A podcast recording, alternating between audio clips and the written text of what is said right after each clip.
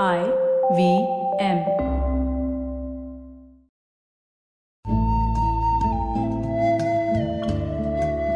IVM के Hindi travel podcast टेढ़े मेढ़े रास्तों पर आपका स्वागत है टेढ़े मेढ़े रास्ते ही क्यों वो इसलिए कि घूमना भी तो ऐसे ही रास्तों की तरह पेचीदा और लगातार उतार चढ़ाव भरा होता है, जहाँ हर पल कुछ नया देखने और महसूस करने को मिलता रहता है। शर्त बस यही होती है कि आँख कान खुले रहने चाहिए। मैं हूँ केशव चतुर्वेदी और मैं आपको ले चलूँगा इस ज़बरदस्त यात्रा पर। और सुनाऊँगा ऐसी मज़ेदार कहानियाँ शहरों, किलों, महलों, सड़कों और सबसे अहम इंसानों की, जो पिछले 20 साल से ऐसे ही रास्तों पर भटकते हुए मैंने सिर्फ़ आपके लिए इकट्ठा की हैं। तो आइए शुरू करते हैं। दक्षिण में जहाँ भारतीय भूभाग खत्म होता है, वहाँ दो बड़े समुद्र और एक महासागर मिलते हैं। पश्चिम में अरब सागर, पूर्व में बंगाल की खाड़ी और दक्षिण में हिंद महासागर। हालाँकि इन तीनों को मिलाकर लक्षद्वीप सागर का नाम दिया जाता है। और इन तीनों के मिलन स्थल पर भारत का आखिरी शहर है कन्याकुमारी। अगर आप ट्रेन से जाते हैं तो सुबह सुबह जब गाड़ी स्टेशन पर पहुँचती है तो आपको पता लगता है कि कोलकाता और मुंबई की तरह यहाँ भी सारी रेलवे लाइंस आकर खत्म हो रही हैं। स्टेशन हर समय खाली रहता है, क्योंकि यहाँ बहुत ज़्यादा ट्रेनें नहीं आती।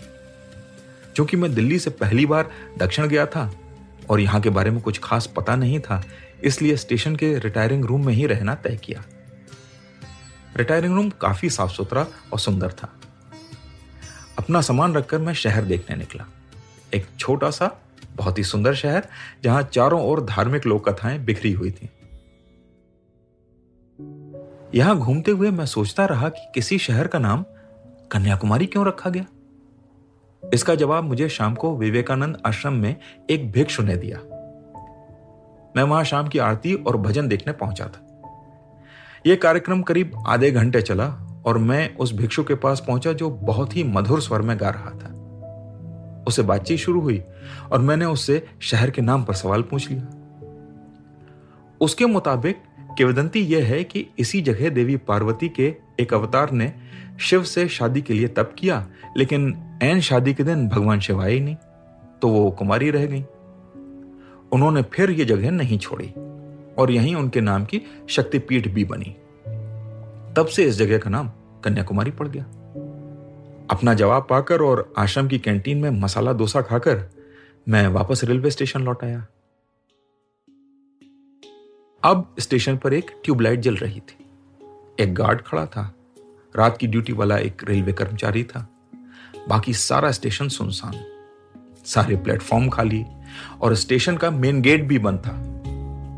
मैंने अपने रिटायरिंग रूम की चाबी ली और पहली मंजिल पर आ गया।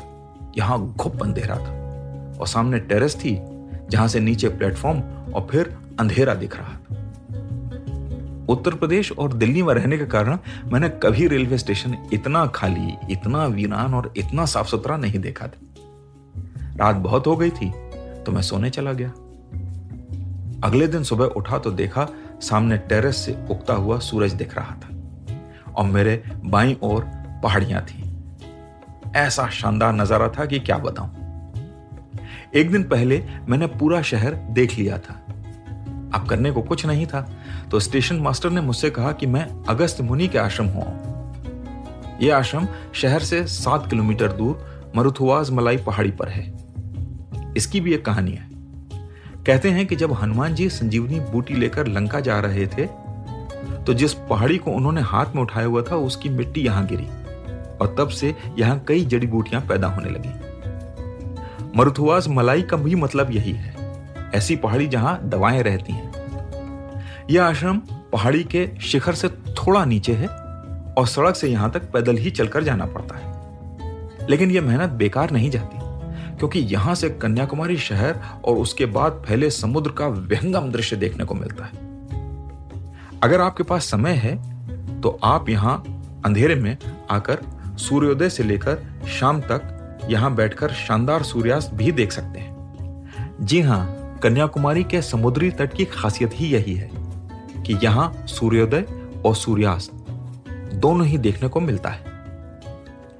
लेकिन कन्याकुमारी की बात हो और स्वामी विवेकानंद का नाम ना आए, ये तो अजीब लगता है। मैंने आपको पहले भी बताया था कि मैं उनके आश्रम गया था।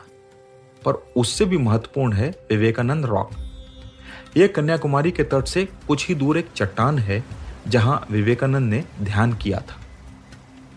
उन्होंने अपने संस्मरण में लिखा है कि जब वे कन्याकुमारी पहुँचे तो उनके दिमाग में बहुत सी बातें चल रही थी और वे बहुत परेशान थे। उन्हें कोई रास्ता नहीं सूझ रहा था। सामने समुद्र हिलोरें ले रहा था और उनके मन में उफान मचा हुआ था। थोड़ी ही देर में उनसे रहा नहीं गया। और उन्होंने समुद्र में छलांग लगा दी। तट पर खड़े मल्ला घबराहट में चिल्लाने लगे, क्योंकि उस जमाने में यहाँ समुद्र में शार्क भरी हुई थी। लेकिन विवेकानंद तैर कर चट्टान तक पहुँचने में सफल रहे। वे थोड़ी देर तक वहीं लेटे रहे और फिर उन्होंने ध्यान लगाया। कहते हैं, उस दिन के बाद उनके मन में कोई संशय नहीं रह गया था और उसी दिन उन्हें ज्ञान की प्राप्ति हुई। आज विवेकानंद रॉक पर जाने के लिए आपको तैरने की ज़रूरत नहीं है। फेरी ये काम दस मिनट में कर देती है। आज उसी चट्टान पर एक मंदिर बना है, जिसमें पहले तल पर एक ध्यान कक्ष है जहाँ अंधेरा रहता है। सामने दीवार पर एक ओम का चिन्ह लाल रंग की लाइट में चमकता रहता है। इसमें इक्का दुक्का लोग ही ध्यान करते दिखते हैं। मंदिर के दाहिने हाथ पर एक और बड़े संत तिरुवल्लुवर की पचानवे फीट ऊँची मूर्ति बनी हुई है। वैसे ध्यान कक्ष से बेहतर ध्यान तो इन दोनों विभूतियों के स्मारकों के बीच खड़े होकर सामने अथाह सागर और आसमान के मिलन को देखते हुए लगता है। देश के अंतिम छोर पर ज़मीन की परछाई से दूर समुद्र और आसमान एक दूसरे में समा रहे हों, दोनों के नीले रंग एक दूसरे में मिल रहे हैं। इनको देखना ऐसा लगता है जैसे आप अनंत में झाँक रहे हो। थोड़ी देर के लिए ऐसा लगता है जैसे समय ठहर गया है। तो आज टेढ़े मेढ़े रास्तों का सफ़र इसी मील के पत्थर पर खत्म होता है। अगली कड़ी में किस्सों के एक नए मोड़ पर मिलेंगे और फिर एक नए मील के पत्थर तक साथ चलेंगे।